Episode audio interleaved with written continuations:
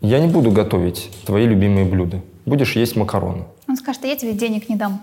Ты меня уважаешь? Уважаешь. Наливай. А вдруг он не умеет читать мои мысли? Да нет, ерунда какая-то. Знаешь, мне кажется, что вот этот цвет тебе не идет. Что вот леопардовые лосины, ну никак при твоих 100 с, копейками килограммах, ну, мне кажется, лишнее, да. А, ну, ты так решил, хорошо. Ты решил, например, купить себе розовые кроссовки. Ты муж так решил? Нет. Это не, не так работает.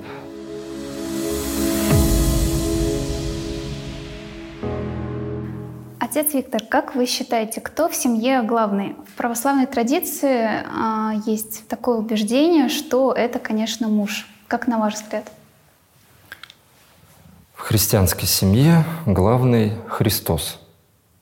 Это надо помнить просто как азбучную истину, потому что это считается самоочевидным, но об этом забывают. А дальше мы можем коснуться вопроса главенства. Что мы под этим подразумеваем?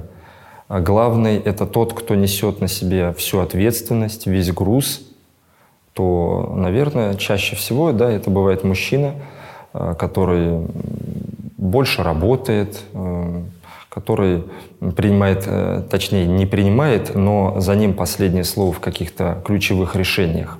Но так бывает не всегда. То есть сказать, что кто-то главный просто по факту рождения мужчины, нет. А, Все бывает индивидуально. И опять же, главенство, как уже было сказано, это не означает, что человек может самодурствовать, а скорее это тот, кто готов нести больше.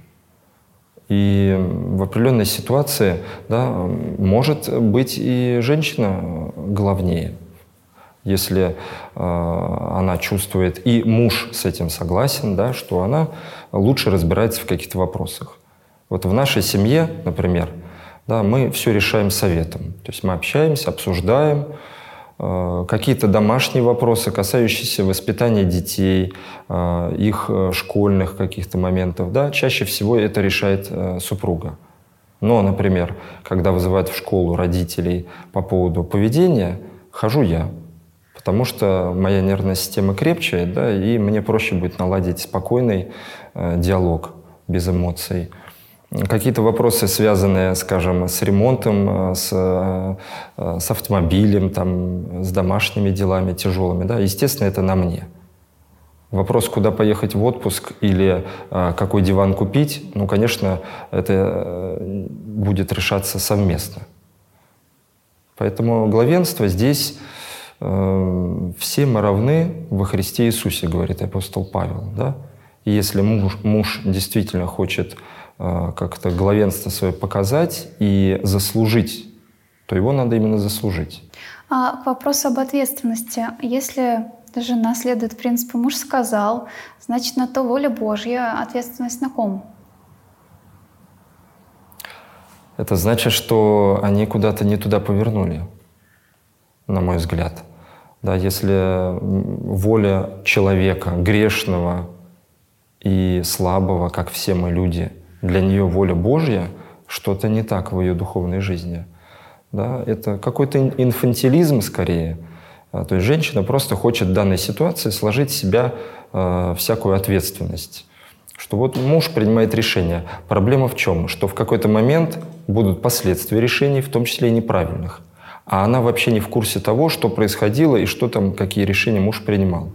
Да? И ей придется с этим столкнуться. Вот, поэтому я считаю, что это неправильная установка изначально.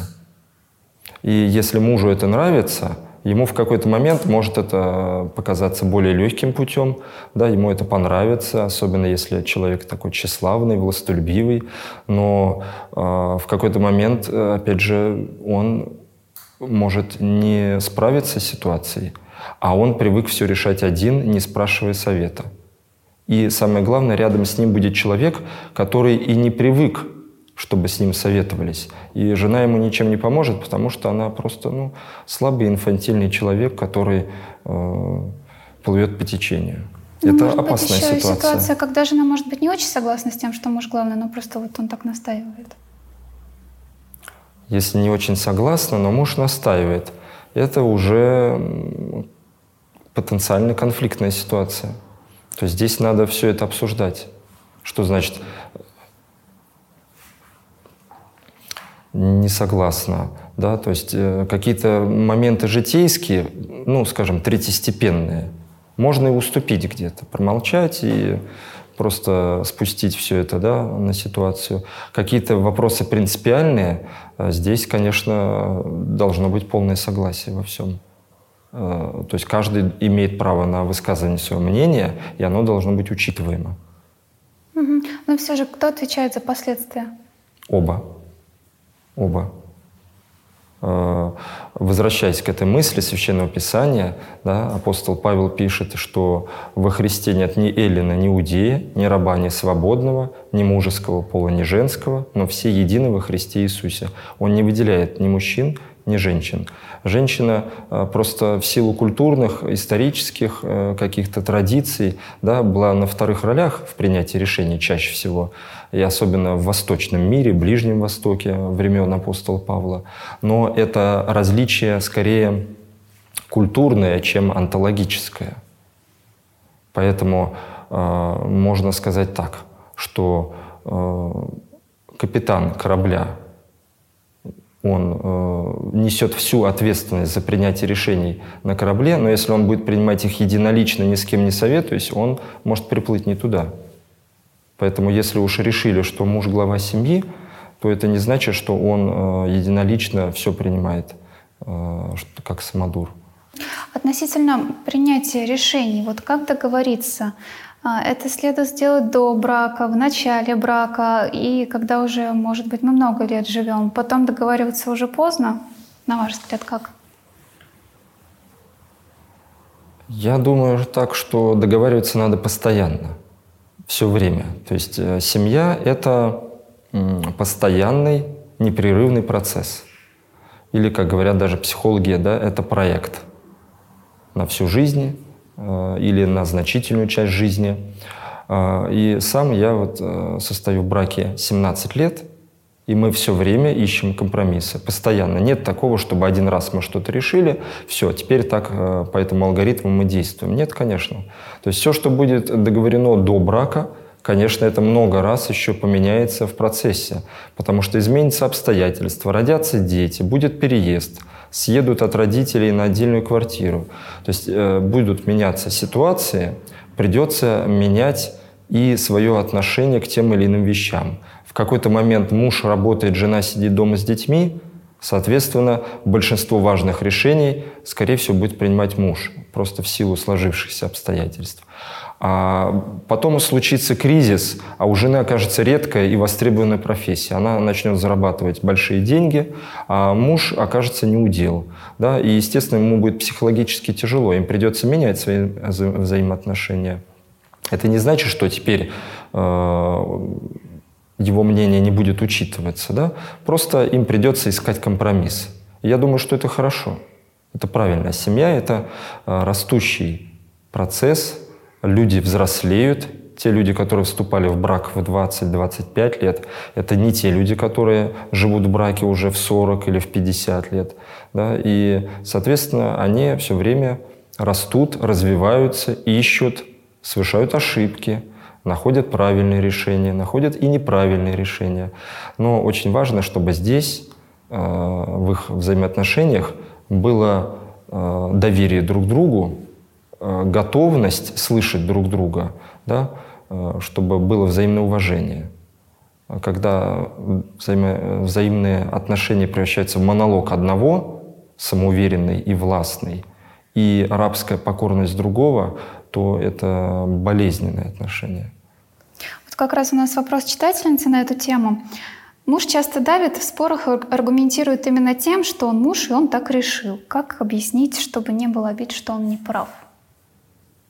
Муж, и он так решил. Но это очень такой странный аргумент, да? На самом деле, как бы с ним даже трудно спорить, настолько он иррационален. А, ну, ты так решил, хорошо. Ты решил, например, купить себе э, розовые кроссовки. Ты муж так решил? Нет. Это не, не так работает ты для себя решил, ты можешь сделать что-то, да, но надо учитывать, э, конечно, последствия, потому что окружающие могут не оценить, особенно где-нибудь в райцентре, провинциальном, розовые кроссовки. А, а то, что касается всей семьи, а не себя лично, здесь уже решают оба. И опять же, а, супруга может сказать, что, знаешь, давай так, мы поступим по-твоему, но посмотрим на последствия. Если они нам не понравятся, давай все-таки сделаем по-моему. Да? Это разумный уже какой-то разговор. Но если этого нет, если всегда муж только давит силой своего авторитета, э, реального авторитета или мнимого, это тоже большой вопрос. Да? Потому что бывают э, ситуации, когда мужчина высокий, крупный, громкий голос, и женщина маленькая, хрупкая, не очень, может быть, уверенная в себе. Да, ему проще над ней доминировать, в психологическом плане задавить, а, но будут ли это гармоничные отношения? Вот в чем вопрос. Конечно, нет. И а, большинство решений в данной семье будет принимать, скорее всего, муж, но а, за этим будет стоять психологическое насилие одного над другим. Все равно должно быть уважение и готовность слышать. А, нам пришла еще одна интересная история. Муж говорит, что надо запирать ребенка на домашнее обучение, потому что в школе один разврат, все плохо. А как, в принципе, поступать вот в таких неоднозначных ситуациях? Как договариваться? Я знаю семьи, в которых э, воспитывают детей дома, обучают дома. Э, мои дети лично все ходят в общеобразовательную школу. Причем старшая дочка, пока была возможность, она не ходила в детский садик, а вот э, среднего и младшего ребенка мы уже водили в детский садик, потому что просто была такая необходимость. Э, и что значит э, в школе один разврат? Но дело в том, что дети в православной гимназии, в каких-то оранжерейных условиях, на домашнем обучении, они же все равно общаются с другими детьми. Они все равно будут выходить в социум, будут э, в социальных сетях рано или поздно что-то читать и смотреть. Да? Тут, тут важно подготовить их к этому. И на самом деле, чем раньше произойдет этот э, момент да, каких-то сложных ситуаций, тем проще его будет решить. Потому что э, мальчик, который скажем, в 10-11 лет начал буксовать и попробовал курить, ему проще объяснить, что это нехорошо, и он э, более будет послушен, чем тот, который э, рос в каких-то условиях тепличных и лет в 16-17 уже только начал вдруг э, себя проявлять. Да, и к этому моменту он уже может быть выше папы и мамы, и как бы вот этот внутренний подростковый протест, он будет проявляться в более старшем возрасте гораздо сильнее. Поэтому тут надо искать золотую середину. Это мы сейчас говорим о психологических моментах. Да? А, вопрос еще житейский. Домашнее обучение. Зарабатывает ли эта семья столько, чтобы муж один, например, работал, а супруга только занималась детьми? Хватит ли у нее интеллектуального, образовательного багажа это делать? Может быть, начальную школу они потянут, а уже в средней школе – вот э, у меня, например, средний сын в седьмой класс закончил. Он мне показывает э, предметы, информатику, алгебру, но я, честно говоря, вряд ли ему здесь помощник. Да? А, и то же самое э, касательно, например, сдачи экзаменов. Подготовиться к экзаменам по нормативам школы в старших классах дома – это очень трудно. То есть, скорее всего, придется брать репетиторов, конечно, да, придется все равно какие-то курсы. То есть это большая сложность. Опять же, я не говорю, что это хорошо или плохо. Если в их конкретной ситуации это оправдано, может быть, у них вообще нет ни одной нормальной школы, а рядом э, близлежащая школа, там продают наркотики на переменах. Да, тут, наверное, только домашнее обучение. Но все-таки это какие-то случаи экстремальные. Поэтому надо все взвешивать. Если муж давит на то, что вот я хочу, он прочитал, как это было прекрасно в какой-то книжке, да, или чей-то опыт на него так повлиял, они должны сесть и взвесить, на что они готовы пойти. Потянут ли они это по временным затратам, материальным, да, и опять же надо учитывать, дети учатся дома, повышенная эмоциональная нагрузка на обоих родителей – и смогут ли они это все преодолеть? Школьные-то учителя с профильным образованием, да, они устают от детей. А тут э, родители будут, так сказать, 24 на 7 постоянно в этой атмосфере. Когда взаимоисключающие точки зрения по поводу образования детей, то второй супруг может сказать, хорошо, ты готов на себя взять весь этот труд? Найти педагогов, организовать учебный процесс, договориться с заучем школы, чтобы ребенок там сдавал эти экзамены. Да, готов ли ты его учить сам по каким-то предметам, чтобы это не было так, что вот я буду э, например, держать фермерское хозяйство, я знаю такие случаи. Вот уехали куда-то в леса, э, живут в деревне, такой дауншифтинг, да, у людей из московской квартиры съехали в деревню. И вот они живут там э, в таких условиях и пытаются дома учить. И муж абстрагируется и полностью э, отдаляется от этого всего, а все вешает на жену. То есть он так решил, но всю нагрузку несет она. Ну что это такое? А, вы как раз привели ситуацию, когда люди уезжают из Москвы куда-то в деревню, занимаются фермерским хозяйством. А, но бывают еще другие истории. Например, муж решает не платить коммуналку временно, еще что-то в этом роде. Что делать, когда один из супругов принимает вот такое опасное решение? И как вести себя другому в этом случае? Ну, просто какие-то бывают, да, иногда странные умозаключения у некоторых людей, и они, основываясь на этих э, теориях каких-то своих, да, они принимают решения, ну, не совсем, мягко говоря, адекватные. Я думаю, что здесь надо до человека пытаться достучаться, но если мы в корне не согласны, сказать «хорошо, тогда ты это делаешь один». Если ты хочешь уехать, например, из Москвы в сельскую местность и жить поближе к природе, да, хорошо, построй там дом полноценный, со всеми удобствами, не с уличным туалетом, а с нормальным, с теплым, да, чтобы там э, были э, душ, ну, то есть все, что нужно человеку, в общем-то, особенно с маленькими детьми. Да, мы же все-таки не в 18 веке живем. То есть детей надо и мыть, купать, чтобы рядом была больница, э, продумать, где они будут учиться в будущем. То есть все это надо взвесить. Если таких возможностей нет, тогда жена, да, я думаю, что она не просто имеет право, она обязана сказать мужу, что я с тобой не поеду. Езжай один, готов ты на это. Скорее всего, он отступит. И э, пройдет время, и он сам поймет, что это была какая-то временная блажь, да, и э, это было неоправданно.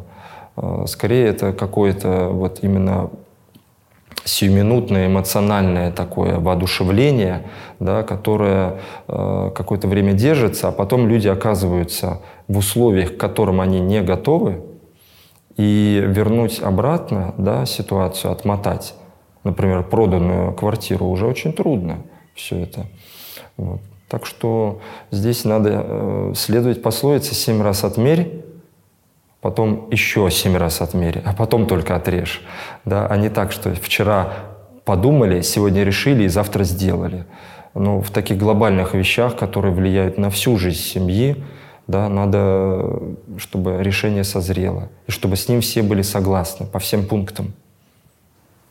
Угу. А, вопрос от нашей читательницы. Муж не дает права на собственное мнение. Женщине надо больше молчать, говорит. А вообще, как должно происходить э, самоутверждение мужа в семье? И где та грань, когда начинается абьюз? Самоутверждение мужа в семье. Интересный вопрос. Наверное, самоутверждаться можно в спортзале, когда ты э, показываешь результаты лучше, чем твой партнер по тренировкам. Да? Можно самоутверждаться на футбольном поле. А семья все-таки это место, где надо не самоутверждаться, вместе жить в любви, в согласии, в доверии, в уважении, э, в заботе друг о друге. И когда начинается такое отношение, что ты должна молчать, ты женщина, а я мужчина, поэтому я прав, э, это очень тревожный звоночек. Да, потому что за такими э, вещами чаще всего следует агрессия вербальная, а потом может быть физическая. И начинается это все вот незаметно. То есть поначалу вот такие вот вещи, да, а дальше больше. Не всегда, конечно, да, но это может произойти. Я думаю, что нужно свои личные границы в данной ситуации очертить и четко обозначить. что извини, я имею право на свое мнение. Я имею право принимать решения по каким-то ключевым вопросам. Мое решение может быть согласно с твоим, а может быть не согласно. И ты должен уважать мое решение и принимать его. А, если муж настаивает и прямо уже вот э, давит, да, но тут уже, собственно говоря, начинает трещать по швам сама идея семейных отношений, собственно говоря. Поэтому я считаю, что это в корне неправильно. Чем бы человек не аргументировал. Он может говорить, что а вот сказано там в Библии, да, э, у апостола Павла, жены ваши в церкви да молчат. Есть такая фраза, и к ней любят апеллировать, особенно такие, знаете, дяденьки в кирзачах, борода лопатой. И вот он э, пытается воспитывать жену вот такими цитатами, вырванными из контекста. Надо посмотреть вообще на ситуацию, да, о чем говорит апостол Павел. Потому что представьте себе, Ближний Восток, малограмотные женщины. Конечно, если они начинали в церковном э, собрании э, что-то обсуждать, это превращалось в восточный базар просто – Э, перепалку, такая, знаете, одесская местечковая перепалка. Да, поэтому он говорит, что лучше, конечно, дома задавать вопросы, да, а в церкви молчать. Церкви должны проповедовать, да, кто удостоенные и выбранные на это люди. То есть там священнослужители, проповедники, то есть в то время, во времена апостола Павла, да, могли проповедовать не обязательно э, именно э, пресвитеры, как священники, могли и люди другие проповедовать, в том числе, кстати, и женщины. Были пророчицы женщины. А, да, но э, это были люди, избранные общиной, которым это было доверено. Но это не означает, что женщины в принципе не могли там в церкви что-то говорить. То есть, э, когда мы слышим такую аргументацию, мы должны сказать человеку, подожди, давай подумаем, о чем вообще изначально шла речь. И, может быть, ты просто подводишь какую-то религиозную, богословскую э, базу под свои личные э, убеждения и какие-то э, предпочтения. А как быть, когда кто-то из супругов начинает контролировать каждый шаг другого? Там, я не знаю, это может быть как муж, так и жена. Так, ложимся спать в такое-то время, а с кем-то ты там переписываешься, а что это ты там смотришь по телевизору, а что ты там читаешь и так далее. Да, контролировать. Можно интересоваться, но контролировать, да, это нечто другое. То есть, например, конечно, мне интересно, что смотрит жена, и ей будет интересно, что смотрю я и чем я интересуюсь. Но это будет доброжелательный интерес. То есть, например, она со мной делится, вот я тут что-то смотрела, да, а вот я нашел такой-то фильм или книгу, мы это обсуждаем. А когда это контроль, основывающийся на подозрении и недоверии, то это уже нечто очень нехорошее, нехороший знак. Да? И, к сожалению, это часто бывает со стороны мужчины, такая неоправданная ревность. Я не говорю об оправданной. Да? То есть если есть подозрения и если есть основания со стороны жены, это другой вопрос. Но бывает, что человек просто собственнический такой у него инстинкт, что ты не имеешь права там ни с кем общаться, никуда ходить, такой контроль. Ну, здесь придется или обсуждать это и выстраивать гармоничные отношения, или эти отношения развалятся. И, э, к сожалению, да, люди такого склада, э, они в большинстве случаев не готовы поступиться своими э, привычками. То есть человек даже не видит в этом проблему. Да, я контролирую, потому что вот я имею на это какое-то право. И такие отношения, они во многих случаях обречены просто на развод. А вот с чем связано э, такое стремление все контролировать? Ну, тут много причин. Комплексы какие-то детские, неизжитые, да?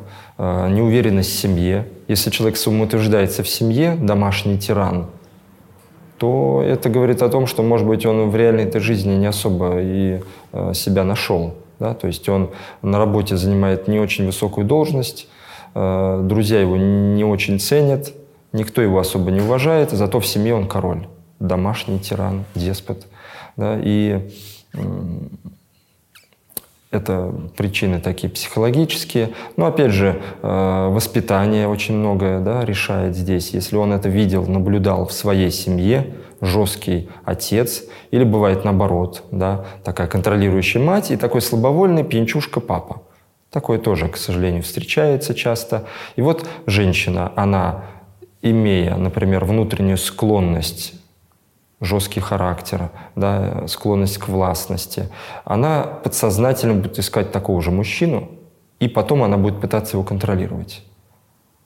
И заканчивается это, знаете, чем? Что такой человек будет искать людей, которые его будут уважать и ценить на стороне.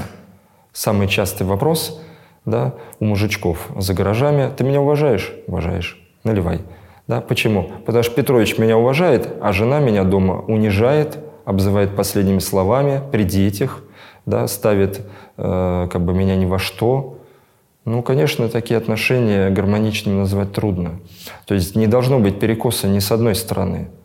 Вот много на эту тему шуток, анекдотов, но на самом деле за ними стоят трагедии, когда слабохарактерный муж и властная жена из него вьет веревки, да, это нехорошо. А с другой стороны, когда э, такой жесткий и э, такой агрессивный даже мужчина, и рядом с ним забитая, зашуганная жена, это тоже тревожно. Как быть, если э, муж действительно утверждается в семье вот именно в таком пьяном состоянии? Если мы говорим о человеке э, в нетрезвом состоянии агрессивным, ну тут уже вообще как бы разговор, в общем-то, бесполезен. Здесь надо смотреть, если человек пришел домой пьяненький, лег спать, ну, можно, да, как бы с утра потом эту проблему обсудить и сказать, что мне это не нравится, это недопустимо. А если человек пришел домой нетрезвый и прав, э, качает права, ну, здесь надо найти возможность, конечно, чтобы не вызвать конфликт, Особенно если мужчина физически крупный, сильный, э, да, зачем как бы лезть на рожон? Э, лучше постараться уложить его спать, но вопрос надо решать. Вопрос надо решать, его нельзя пускать на самотек. Если же он ведет себя агрессивно, э, брать детей, уходить к маме, к подруге, да, и уже решать вопрос ребром. Или ты лечишься, и мы эту проблему решаем кардинально, либо нам придется расстаться. А, я 9 лет занимаюсь помощью алко- и наркозависимым.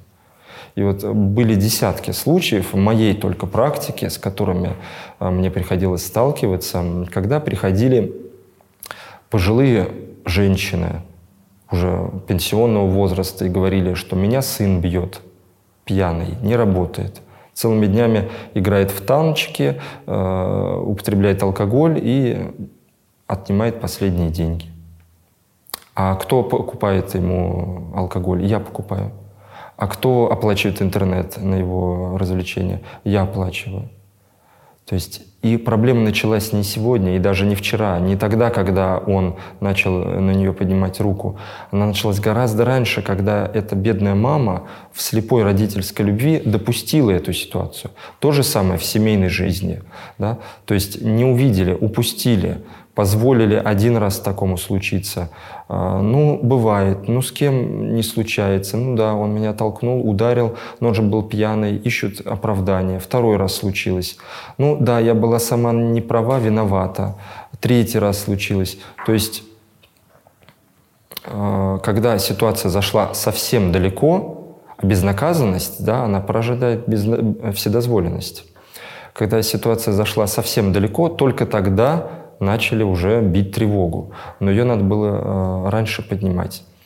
Вот, поэтому, конечно, здесь надо смотреть все очень индивидуально. Бывает, что человек употребляет спиртное, и у него есть проблема, но он эту проблему осознает, он лечится, он ходит в храм, он посещает э, нарколога, э, ходит к психотерапевту, живет трезво, потом сорвался, да, какие-то у него есть проблемы психологические, но он над этим работает. Это одно. Если человек никого не хочет слышать, у меня все прекрасно, вам надо, вы лечитесь, о чем тут можно говорить? То есть надо просто спасать жизнь, спасать психику детей и уходить на безопасное расстояние. В некоторых случаях, да, разменивать э, жилье и жить вообще отдельно. А бывает так, что человек более-менее адекватен, и можно с ним наладить какой-то диалог, а бывает ситуация, что все приходится решать только через органы правопорядка. Вот у меня был случай, когда э, пришлось мне лично ехать с женщиной, с участковым, и на всякий случай мы взяли одного прихожанина, такого крепкого, крупного мужчину, э, поехали разговаривать с ее мужем, чтобы в присутствии участкового и в моем э, она собрала вещи, документы э, и смогла выйти из квартиры, потому что он не пускал. Вот, все, ты от меня никуда не уйдешь, я тебе ничего не отдам. Что ей делать? И она боялась. Да? Слава богу, там реш... удалось решить проблему, потому что такие домашние деспоты, они очень смелые один на один. Когда напротив них стоит женщина на голову ниже, маленькая, хрупкая, да, которая его боится. А когда он видит людей, облеченных властью, особенно в погонах, да, конечно, совсем другой разговор. Когда он видит, что ситуация вышла из рамок его э, контроля, и может совсем другой пойти разговор, вплоть до уголовного преследования. Да? Э, как правило, такие люди, они сразу меняют тон. Ну, это уже крайние случаи, да, но э, тут надо понимать, что многие женщины, они не видят перспективы, они думают, что эту проблему невозможно решить. Например, у нас есть э, общецерковный отдел социального служения благотворительности. И в каждом храме должны быть контакты. И если, например, э, обратиться в храм, сказать, дайте мне телефон ответственного по социальному служению, в вашем благочинии. Да? Э, обратились к ответственному, сказали, вот такая ситуация. Вот, э, например, нам некуда с детьми податься, нам надо срочно куда-то, да, есть центры, которые принимают женщин в трудной ситуации. В крайнем случае, если в этой епархии такого центра нет, э, то ответственный может сказать, вот есть у нас монастырь, например, женский, да, и там можно какое-то время пожить, э, пока ситуация не разрешится, безопасное место.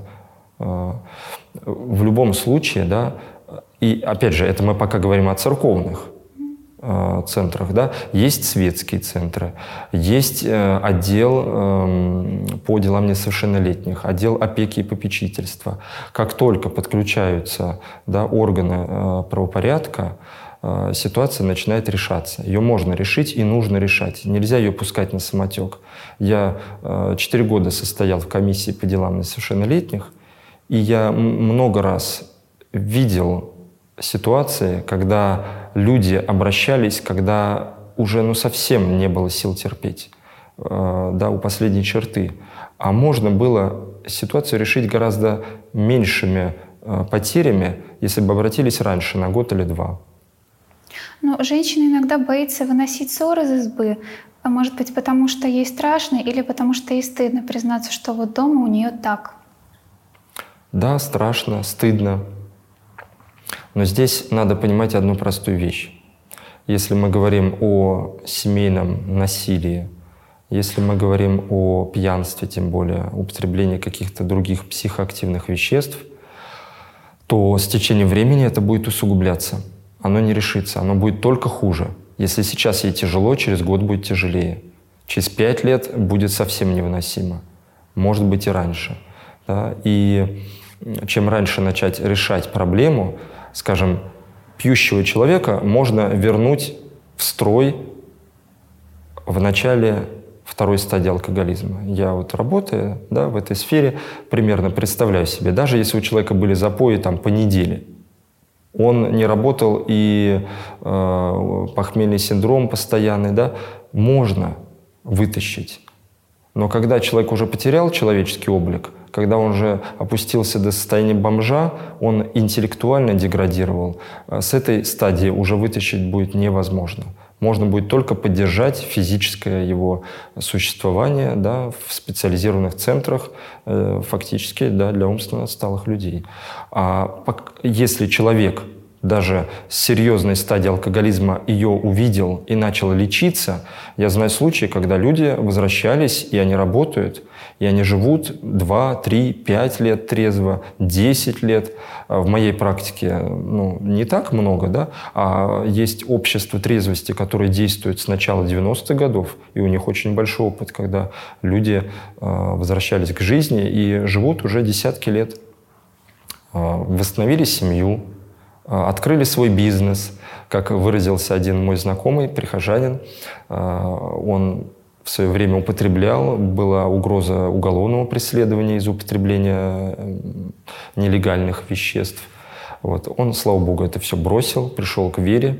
Вот сейчас ходит в храм, исповедуется, причащается и э, завел свой небольшой бизнес, ИП. И вот его один прихожанин при мне выходили из храма, и он спрашивает, о, ты машину новую купил, сколько стоит? И он говорит, пять лет трезвости. Да? То есть он оценивает свой успех не деньгами, а вот именно этим стажем. Это очень важно. Если человек видит проблему, он ее решает. Если женщина поставит этот вопрос перед мужчиной и скажет, надо это решать, невозможно так больше жить, он не хочет ее решать. Значит, надо решать со специалистами. Начать с наркологом, да? Что можно сделать? Что вы посоветуете? Если женщина верующая, надо узнать, где при храме есть общество трезвости. Наверняка там есть э, компетентный в данной э, области священник или же, может быть, работник какой-то да, при обществе, который может что-то посоветовать. Вот. Но терпеть это нельзя. Не выносить ссор из избы закончится тем, что это накопится, взорвется, и весь этот ссор, э, он окажется на улице в самый неожиданный момент. У меня был случай трагический э, еще на предыдущем приходе. Ходила в храм не очень часто, но приходила библиотекарь из соседнего поселка – то есть в Доме культуры была библиотека, и она такая невысокая, э, худощавая женщина, молчаливая, лет где-то 40. Вот она приходила не так часто на родительские субботы, на какие-то большие праздники. Э, у меня она исповедовалась, может быть, один или два раза. И потом я вдруг узнаю от прихожан, что она зарезала мужа. Я говорю, как это произошло? А произошло следующее. Муж э, уже несколько лет сильно пил, поднимал руку на нее, на детей. И вот в очередной день она шла домой с работы, слышит дикие крики из дома. Забегает в квартиру и видит, что э, муж бьет ногами, э, высокий, крупный такой, полный мужчина, бьет ногами 12-летнюю дочь их. Она лежит на полу, и он вот просто почти прыгает на ней. Как потом выяснилось, он пришел домой нетрезвый, что-то не понравилось ему в поведении дочки, решил повоспитывать. Она, как многие подростки, что-то ему ответила, может быть, как ему показалось, не очень уважительно. И он одним ударом ее свалил с ног и начал бить ногами. Она попыталась его оттащить. Конечно, у нее ничего не получилось, он ее просто отшвырнул в другой конец э, квартиры. Э, и она схватила нож, подскочила к нему, сказала, что сейчас я тебя зарежу. И он вот в таком состоянии э, агрессивного, он попер на нее, и она несколько раз ударила его э, в грудь. Он фактически навалился и упал на нее, упал на нож. То есть она не собиралась его убивать. Так, вот, такая э, ситуация, да, она была в состоянии аффекта. Впоследствии ее оправдали, конечно, да. Это все происходило на глазах четырехлетнего мальчика, который в этот момент был в квартире. Представьте себе, девочка, которую родной папа избил так, что сломал ей лицевые кости и ребра.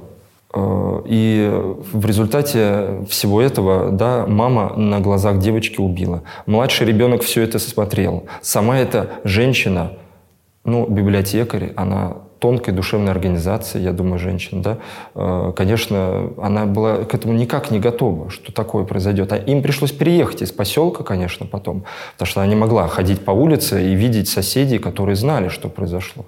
Они уехали. Ну вот а какой был у нее выход в той ситуации? Я задал себе вопрос. Ведь она приходила в храм, и она ни разу не сказала, что, батюшка, у меня какая-то есть проблема – да, она боялась об этом говорить, стеснялась, может быть, еще что-то. Э, что хуже всего, никто из прихожан мне не сказал, знаете, батюшка, вот у нее такая проблема, и, э, может быть, как-то вы найдете слова, может быть, встретиться, да. Ну, она из другого поселка, она не была постоянной прихожанкой, я думаю, у нас не было с ней такого близкого контакта, поэтому, может быть, она не обратилась.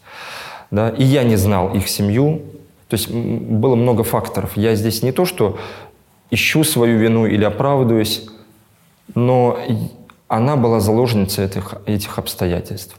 Она думала, что как-то само собой разрешится. Что, ну, один раз так произошло, второй, третий, но, но он же ведь и работает. Он же, да, он пьет и даже за поями, но в остальное время он работает.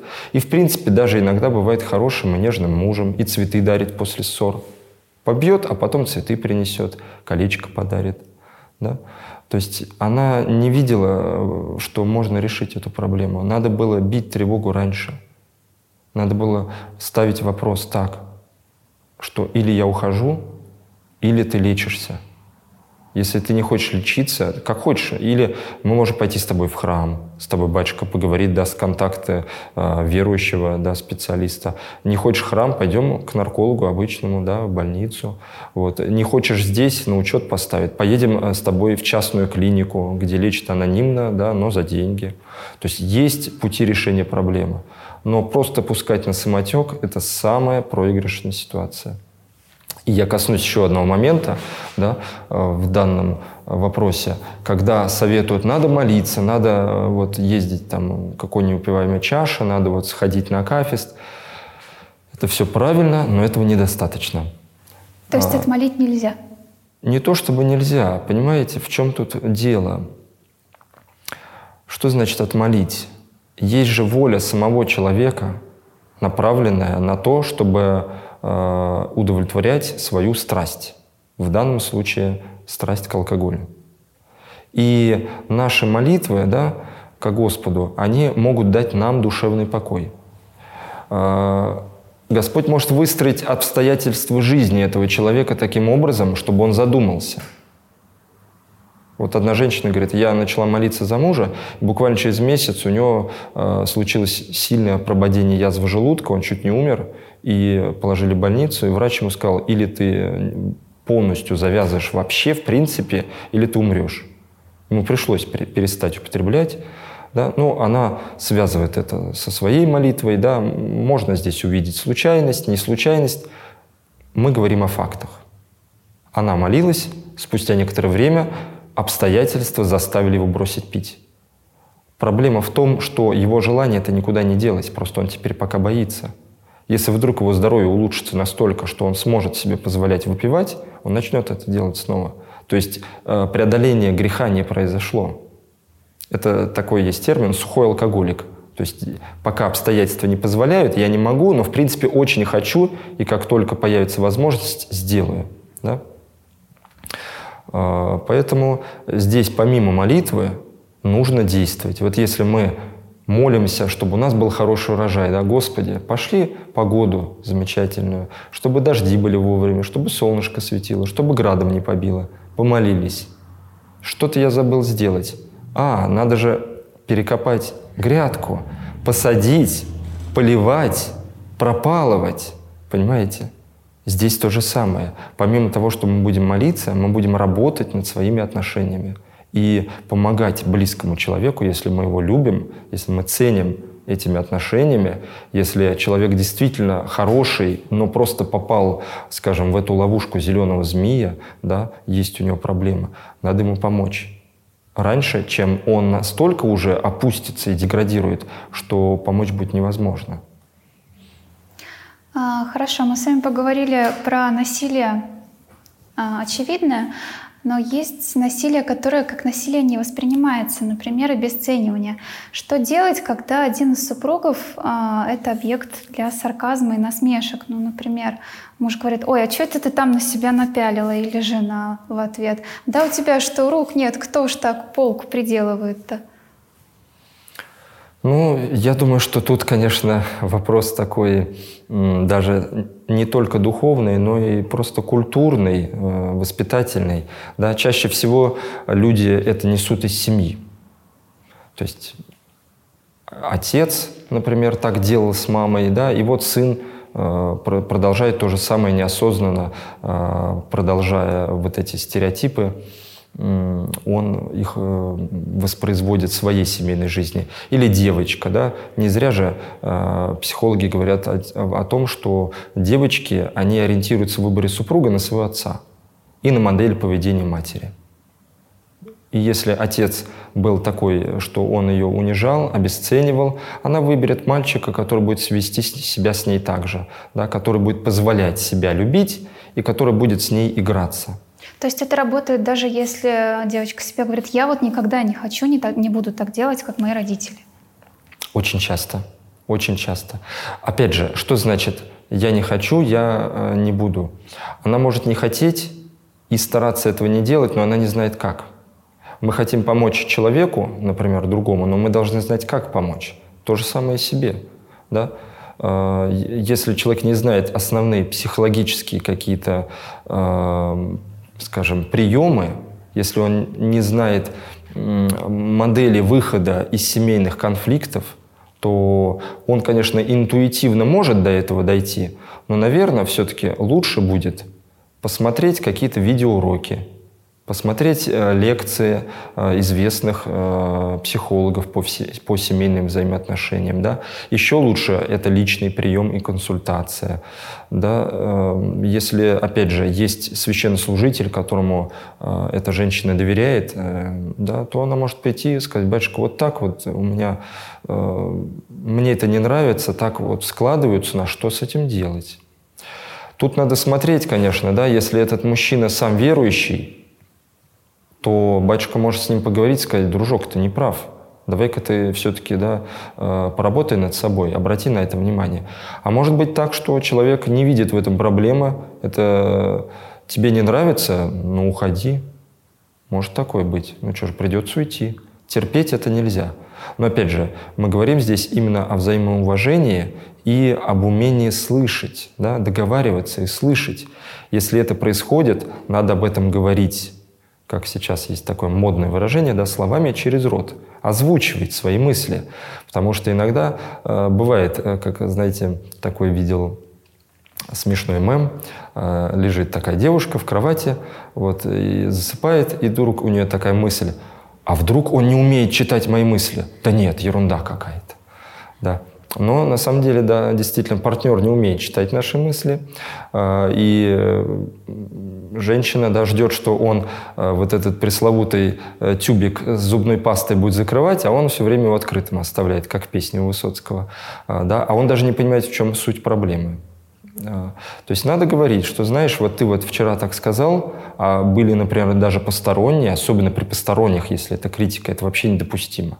То есть муж жене может сказать, по-доброму наедине. Знаешь, мне кажется, что вот этот цвет тебе не идет. Что вот леопардовые лосины, ну никак при твоих 100 с, копейками килограммах, ну, мне кажется, лишнее, да, вот.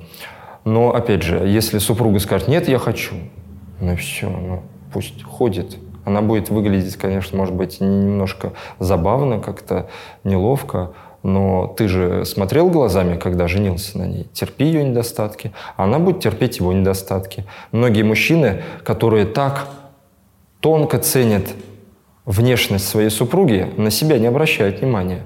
И они ходят с пивным животиком, в растянутых майках, не бритые, не причесанные, да, и считают, что им это не обязательно. Вот а ты должна выглядеть идеально, а я, а я мужчина, мне можно. Нет уж, дружок, давай-ка ты тоже за собой следи, да. Можно и в спортзал записаться, и по утрам бегать, и так далее. Ну, я имею в виду чисто если внешне. Вот у меня был случай, а, пришла женщина, ну, опять же, это в общество трезвости она пришла. Муж попивает, отношения хорошие, я его люблю, он меня любит, он не видит в этом проблемы. Но попивает регулярно и по многу. Стал уже много пить. Ее это забеспокоило. Я ей сказала, знаете, перестаньте его воспитывать. Она такая очень энергичная женщина. Я говорю, перестаньте его воспитывать, займитесь собой. Что вы делаете в свободное время? Я пытаюсь его вытащить туда-сюда. Не надо его вытаскивать. А, запишитесь, вот есть там какие-то у вас, например, курсы кройки и шитья, там, что вам нравится. А, в конечном итоге она записалась на пилатес, стала ходить в спортзал, там, заниматься. Потом поехала в двухдневную экскурсию с подругой. Они там в Углич, еще куда-то. Она приходит и говорит, вы знаете, мой муж э, пошел записываться в спортзал, куда я хожу. Я говорю, а вы видите связь? Ну, конечно. Да, он увидел, что я стала меняться, это не сразу произошло, но в какой-то момент он увидел, что его жена имеет какую-то другую интересную жизнь помимо него то она вокруг него хороводы водила, пытаясь его там повоспитывать, да, а тут она то на выставку съездила, то на экскурсию, то они в Москву поехали, там э, какое-то было там мероприятие, на концерт любимой группы, там «Руки вверх» выступали, да, песни юности. Э, в спортзал опять же ходит. И она ему показывает фотографии спортзала, и он такой, а что это там за мужик на заднем плане? А это наш тренер. И он тут думает, ага, там такие подтянутые, спортивные, а я тут сижу такой обвисший, да? И для него это было мотивацией. Вы знаете, эта ситуация пока еще в процессе, то есть э, э, он с ней пока еще не пришел в храм, но их семейные взаимоотношения стали лучше. То есть он понял, что есть проблема и надо ее решать, иначе он рискует потерять жену, потому что э, она его звала, ему было неинтересно, в конечном итоге у нее началась своя жизнь, в которой ему ну, все меньше и меньше стало места. И он э, ценил эти отношения, да. Если бы она пустила на самотек, вот я представляю, да, она пускает на самотек. Что происходит? Ситуация развивается дальше. Он выпивал по пятницам, он станет выпивать по субботам и воскресеньям, а потом посреди недели. И он э, добавит к одной бутылке пива, добавит третью, четвертую, десятую, разбавит пиво водкой. И закончится это все хроническим алкоголизмом и невозможностью жить с этим человеком. Да? Чем опасно? Алкоголизм всегда развивается медленно. То есть, если человек употребляет героин, сразу понятно, ой, да, это проблема, надо решать. Он быстро убивает. С алкоголем ситуация развивается 10, 15, 20 лет. Если мы убираем спиртное и взаимоотношений, да, уже решается половина проблем.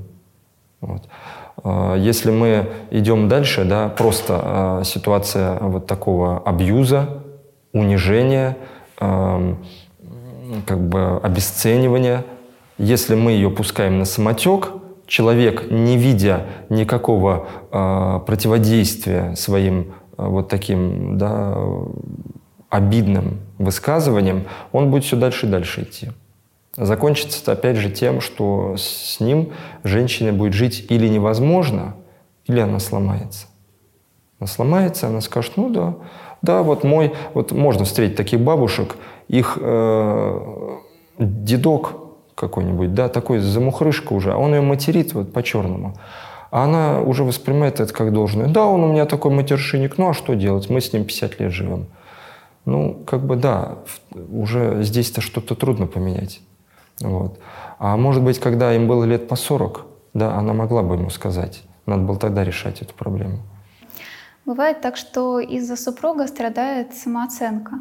Ну, например, да кому ты такой нужен, кроме меня? Или наоборот, да кому ты такая нужна? Как реагировать на такие фразы? Говорить. Надо обязательно э, озвучивать свое несогласие с этим. Если человек э, говорит такие фразы, тем самым он пытается осознанно или неосознанно, да, это манипуляция. Он пытается привязать человека к себе – что никто тебя не любит, ты никому не нужен, не нужна, только рядом со мной э, ты обретешь свое счастье, только я тебя готов, так сказать, с помойки подобрал и из тебя человека сделал, э, и поэтому ты никуда от меня не, не денешься. Особенно если еще есть финансовая составляющая какая-то. Да, это вообще, конечно, э, очень сильно усложняет, да, когда, например, бывает такое, э, занимает хорошую должность, например, муж, ну, чаще это бывает муж, да, и он э, зарабатывает хорошие деньги, женщина вообще не работает, вся в семье, и он начинает э, самоутверждаться за ее счет. Обесценивает, унижает, говорит, что ты никому не нужна без меня. Я думаю, что здесь, конечно, надо это все озвучивать и ставить этот вопрос что, знаешь, э, я с этим не согласна, и если ты не поменяешь свое отношение ко мне, с моей стороны будут какие-то санкции. Например, я не буду готовить твои любимые блюда. Будешь есть макароны. Он скажет, я тебе денег не дам. Я готовлю, кормлю твоих детей.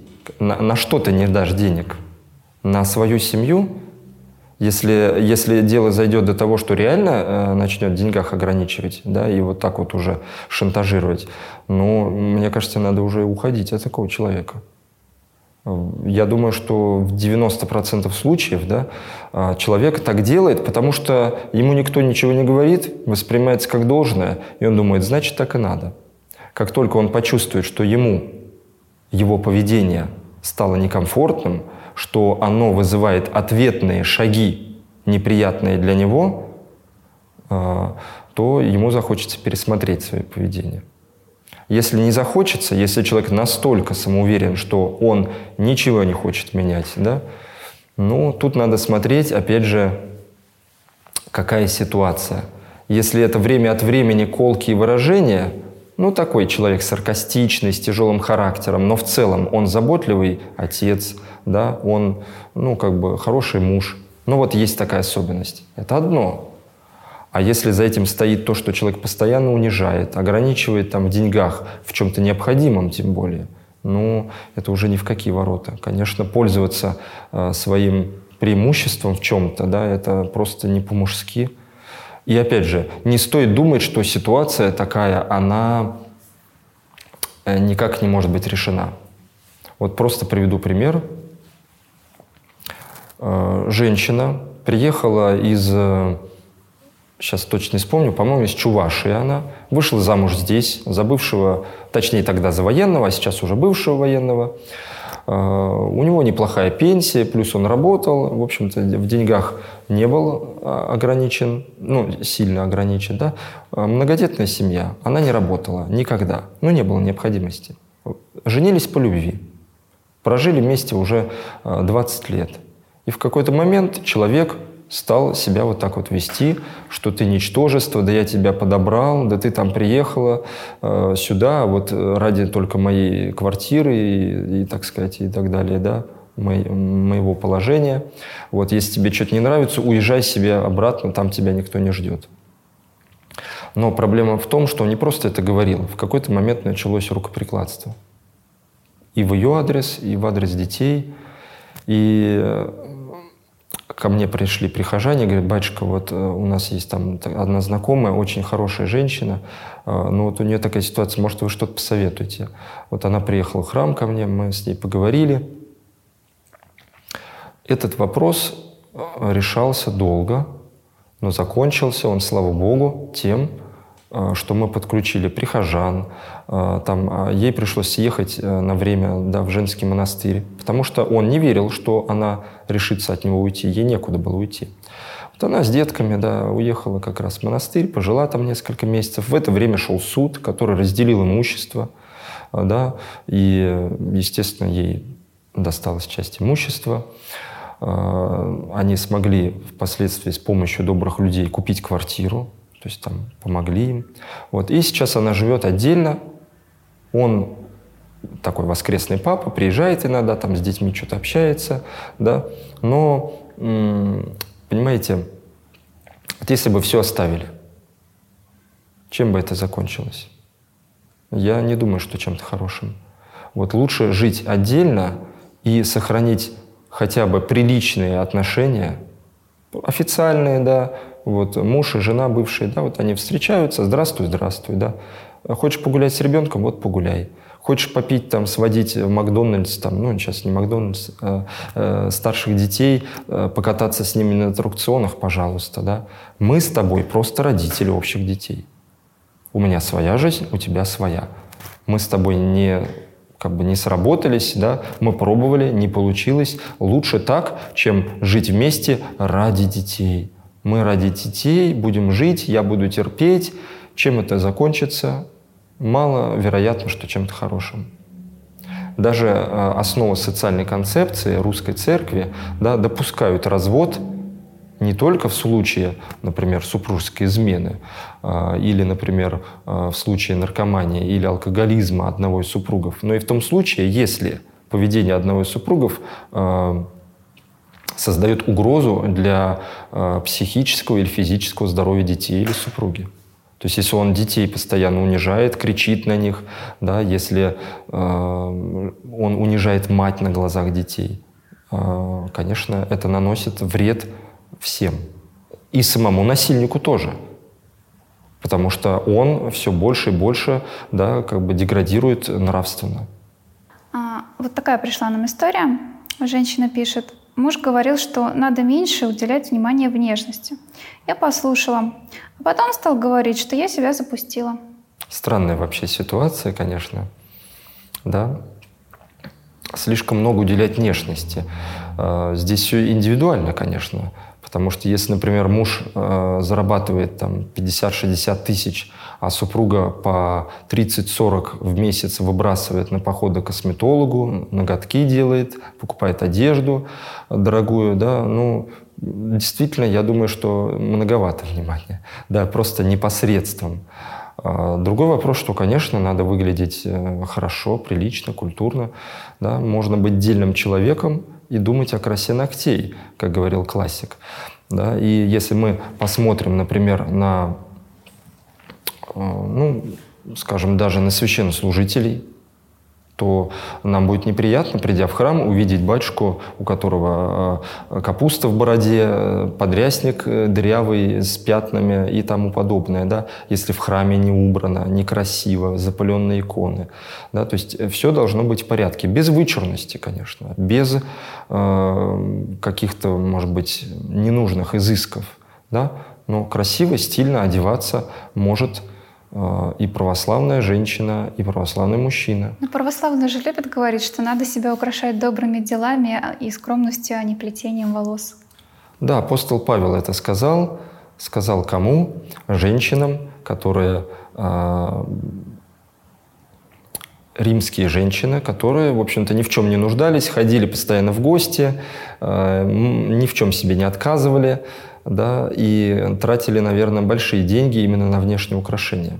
То есть, а при этом скромности и добрых дел у них не хватало. А здесь э, должна быть золотая середина. Если мы посмотрим на фотографии, например, царской семьи, мы увидим, что они всегда выглядят очень красиво, очень э, скромно, но при этом э, элегантно. Да? Всегда какие-то такие платья, там шляпки разумно, они какие-то украшения да, разумно ими пользуются. Конечно, когда женщина как елочная игрушка себя увешивает золотом, бриллиантами, ну это просто и даже вульгарно выглядит.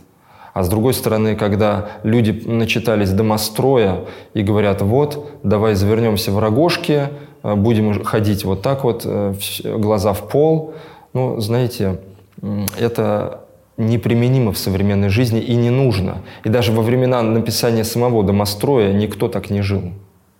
Потому что женщины в храм ходили как? Как на праздник.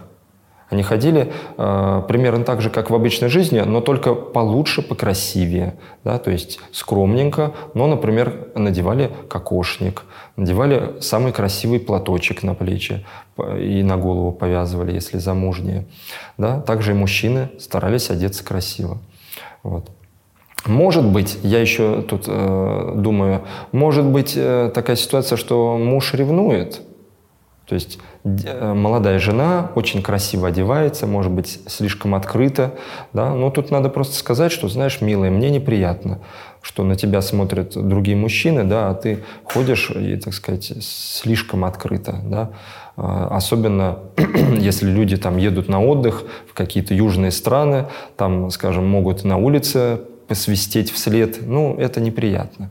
Я думаю, такие ситуации надо избегать. Вот. Но и ходить э, как монахини ни к чему. Вот. Я помню, такой был, наверное, в конце 90-х, ну, в 90-е годы, да, в начале 2000-х, такой тренд э, православных, можно было уже узнать кроссовки такие стоптанные, а, а, длинная юбка такая бесформенная, какая-то кофта размера на два больше, платок полностью повязанный, как хиджаб, вот, и рюкзачочек такой. Вот. И вот э, такая девушка или женщина, паломница, куда-то она там едет из одного монастыря в другой. Вот. За километр видно. Да. Ну, э, сейчас это отошло, и никто уже так не ходит. Как все-таки отличить а, разумную критику от обесценивания?